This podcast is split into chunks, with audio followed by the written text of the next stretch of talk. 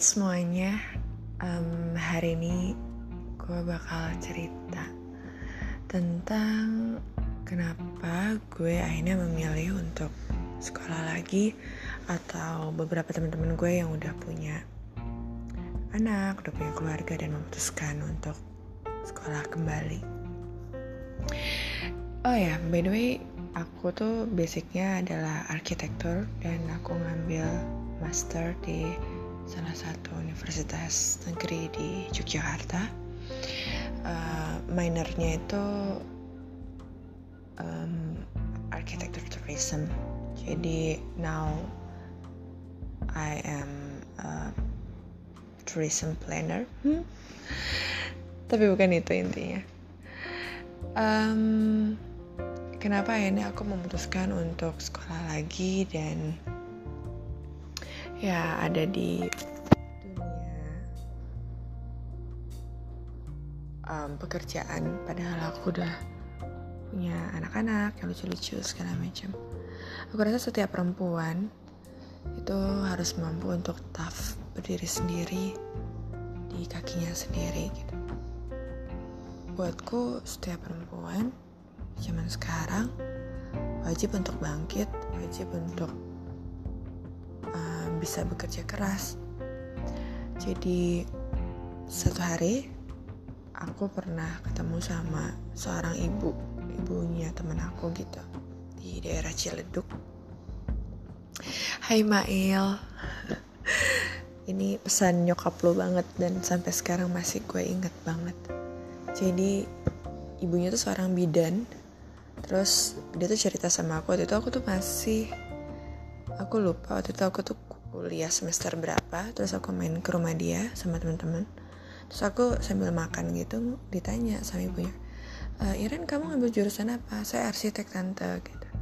Oh iya gitu. Bagus bagus. Habis ini kamu gimana? Rencananya apa? Mau kerja atau gimana? Dia bilang oh saya mau tetap kerja tante insya Allah gitu.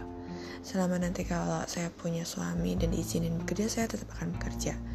Terus dia langsung cerita tau gak sih Ren bahwa ada tiga hal yang harus perempuan pegang erat-erat banget tentang laki-laki, tentang suami pastinya.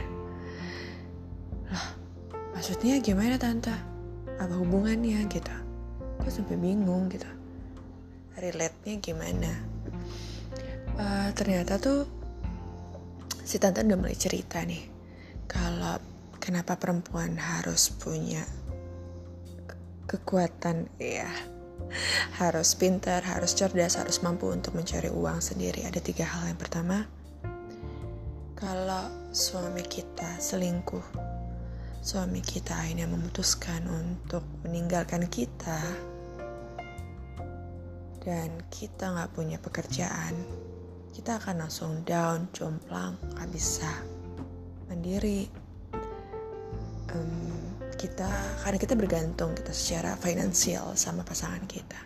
Itu jangan sampai terjadi. Yang kedua adalah ketika um, suami sakit keras atau mungkin di pekerjaan suami yang beresiko dia jadi cacat atau amit-amit ya terjadi sesuatu dengan diri pasangan kita kita tetap mampu untuk mencari nafkah dan menjadi tulang punggung untuk keluarga sambil kita bisa merawat suami. Dan yang ketiga adalah kalau suami berpulang duluan ke rahmatullah, kita tetap bisa melanjutin hidup kita. Kita tetap bisa berdiri, kita tetap bisa menjadi pelindung untuk anak-anak, bisa tetap uh, ngejalanin hidup menemani anak-anak bener atau yang belum punya anak bisa tetap menjalani hidup kita untuk ke depannya.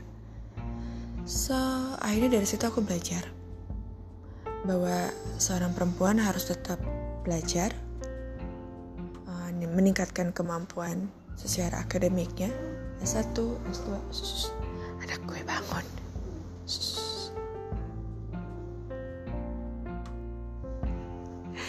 sorry sorry. Saya saya. Oke. Okay. jadi dari situ akhirnya gue belajar kalau kita sebagai perempuan ya harus tangguh harus bisa ngelanjutin hidup apa pun yang terjadi. Karena kita nggak pernah tahu apa pun rencana Allah rencana Tuhan terhadap kita. Satu detik ke depan tuh kita nggak tahu apa yang akan terjadi. Tiga perihal yang tadi si mamanya Mail cerita ke aku itu itu aku pegang banget. Dan aku jadiin pedoman bahwa aku tetap harus belajar aku tetap harus bekerja. Gak harus juga um, bekerja di kantor ya. Harus bisa-bisa um, menjadi entrepreneur jadi profesi dokter pengacara um, apa pun. Apa pun pekerjaanmu. Bahkan aku selalu appreciate sama um, apa mbak-mbak yang suka ngebantu kita di rumah gitu yang tetap uh, berdiri sendiri untuk membantu ekonomi keluarganya aku selalu salut. Salut banget sama perempuan yang bisa berdiri tegak. Walaupun dia punya pasangan yang saat ini cukup kuat gitu untuk untuk apa membiayai keluarganya untuk memberi sokongan secara finansial terhadap kita. Tapi kita harus wajib berdiri sendiri meningkatkan uh, kualitas diri kita, pendidikan, pengetahuan gitu.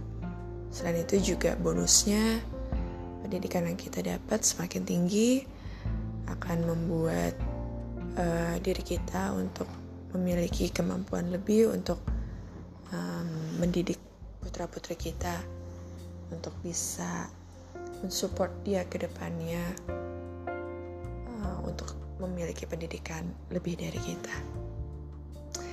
Oke sekian, sampai ketemu lagi di podcast aku berikutnya. Selamat malam, selamat tidur. Assalamualaikum.